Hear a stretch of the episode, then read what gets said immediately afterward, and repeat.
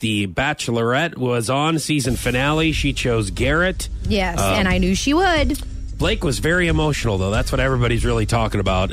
Uh, and this was the story, it seems like, of The Bachelorette. I don't watch the show. I didn't watch it, but I know, like, hearing from you, Yeah. all these guys are, there's a lot of guys that are crying.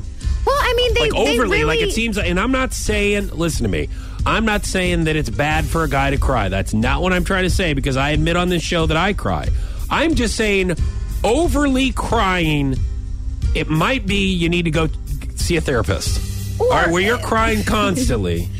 Well, I just think that emotions are high. You know, you're competing with like 25 other men for this woman, and then she shows one guy more attention than the next. They get their feelings hurt, egos are, are being hurt. But this guy, but Blake truly, truly got his heart broken, and he didn't handle it very well.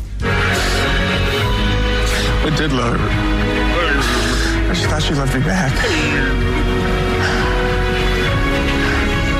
She just felt like we weren't right for each other.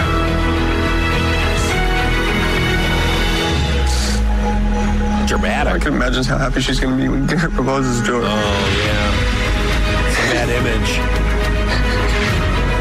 Start to get it like going through your mind where he's oh. looking at Garrett proposing to the girl that he loves, and she just was like, You're not the one for me, Blake. I'm going to go get married and have a happy life with Garrett. Probably not a happy life, though, because it's a show, The Bachelorette, and only 80% of the marriages actually go to the next level.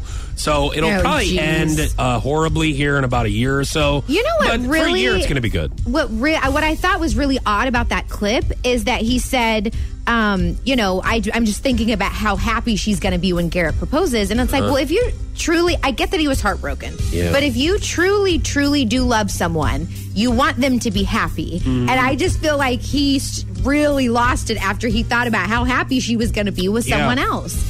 You know, and I think it really should be if you love someone, eh, that you just want them to be happy no matter what. That's obviously easier said than done. But I did think it was a little odd that Well, he really lost it you're thinking right. about her being happy. And I think that Chris Harrison, the host, should have gotten him a, like a consolation prize.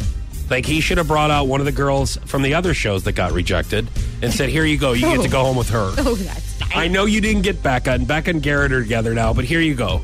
Have Just so Tanya. you're not alone. It's you and Tanya, not Tonya Harding, because she might hire somebody to break your kneecaps. but this is a different Tanya that got uh-huh. rejected, and she understands. So just have a couple, a go- long weekend It's a together, and just get it all out.